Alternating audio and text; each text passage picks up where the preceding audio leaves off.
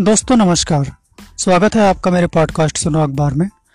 आज मैं आपसे फिर कई दिनों के अंतराल के बाद मिल रहा हूँ और आज के पॉडकास्ट में है एक्टर रजनीकांत जी का एक लेख, जिसमें उन्होंने बताया कि सफल होने के लिए समझदारी और मेहनत के साथ थोड़ा गुस्सा भी ज़रूरी है। लिख रहे हैं, के बालचंदर से मैं क्या मिला? मेरा जीवन ही बदल गया। मैंने मद्रास आकर फ़िल्म इंस्टीट्यूट ज्वाइन किया था और एक्टर बनना चाहता था, लेकिन मैं कभी हीरो बनने के बारे में नहीं सोच सकता था। फ़िल्म इंस्टीट्यूट में कन्नड़ बैच में था, तमिल नहीं जानता था। के बालचंदर को आप सत्तर के दशक का जीनियस कह सकते हैं, और उन्होंने मुझसे सिर्फ़ यही बात कही कि तुम केवल तमिल सीख लो, फिर देखो मैं तुम्हें कहाँ से कहाँ ले जाता हूँ। उनमें ज़बरदस्त आत्मविश्वास था, इसलिए मुझमें भी वो जागा। कई बार आप अपने सीनियर्स की बातों से वो कॉन्फिडेंस हासिल करते हैं जो आप में कहीं छुपा होता है, लेकिन बाहर आने में सकुचाता है। ये आत्मविश्वास मुझमें एक बार आया और फिर कभी नहीं गया। 1970 का दशक खत्म होने को था। मेरी कुछ फ़िल्में रिलीज़ हो चुकी थी। 16 वाथनीले रिलीज़ हुए, दो हफ़्ते ही बीते थे। फ़िल्म के बारे में मुझे कुछ पता नहीं था कि लोग मुझे इतना पसंद कर रहे हैं। उस समय सब कुछ धीरे धीरे होता था। मुझे एक प्रोड्यूसर का कॉल आया। वो एक रोल मुझे देना चाहते थे। रोल अच्छा था, मेरे पास वक्त भी था। मैंने दस हज़ार रुपये मांगे बात छः हज़ार पर पक्की हुई। मैंने टोकन के लिए सौ, दो सौ रुपये देने को कहा तो निर्माता बोले, अभी तो उनके पास पैसे नहीं हैं, वो एक हज़ार रुपये बाद में देंगे। शूट वाले दिन भी मुझे एडवांस नहीं मिला। मैं टेलीफोन बूथ पर गया और निर्माता से बात की। उन्होंने कहा, वो लोकेशन पर आ रहे हैं, तब तक मैं मेकअप करवा लूँ। वो एडवांस दे देंगे। अगले दिन मैं फिर शूट पर गया, लेकिन एडवांस नहीं मिला। मैंने मेकअप करवाने से मना कर दिया और कहा, जब तक एक हज़ार रुपये नहीं मिलेंगे, काम नहीं करूँगा।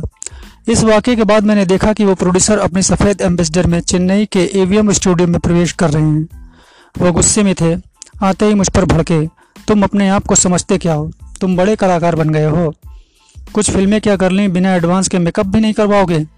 तुम्हारे लिए मेरे पास कोई काम नहीं है, जाओ यहाँ से। मैंने उनसे अपने घर छुड़वाने के लिए कहा तो उन्होंने कहा, खुद चले जाओ। मेरे पास पैसे नहीं थे, मैं पैदल ही घर की तरफ़ निकला। काफ़ी अपमानित महसूस कर रहा था, इसलिए गुस्से में था। जब मैं पैदल चल रहा था तो देखा कि पास से गुजरती बसों में से लोग मुझे देखकर चिल्ला रहे हैं। असल में वो मेरा एक डायलॉग बोल रहे थे पत ऐसा कैसे रे?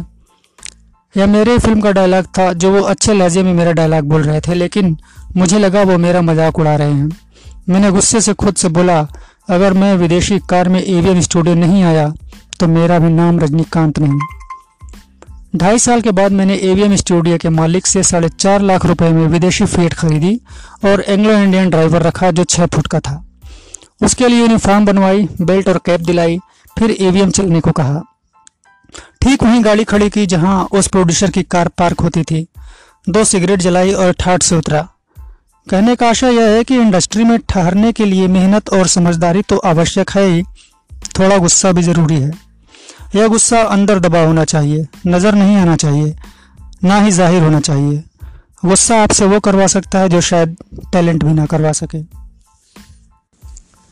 सफलता पाने के लिए एक और बात है जो कि रजनीकांत के लेख जी रजनीकांत जी के लेख से थोड़ा अलग से लिखी हुई है कि सफलता के लिए कीमत चुकानी होगी। आपको अपनी मनचाही चीज़ पाने के लिए पूरी कीमत चुकानी होगी मतलब मेहनत करनी होगी। सफलता किसी रेस्तरा में जाने की तरह नहीं है कि खाने का आनंद लेने के बाद बिल चुका सकते हैं। सफलता के लिए हर बार पहले पूरी कीमत चुकानी होती है।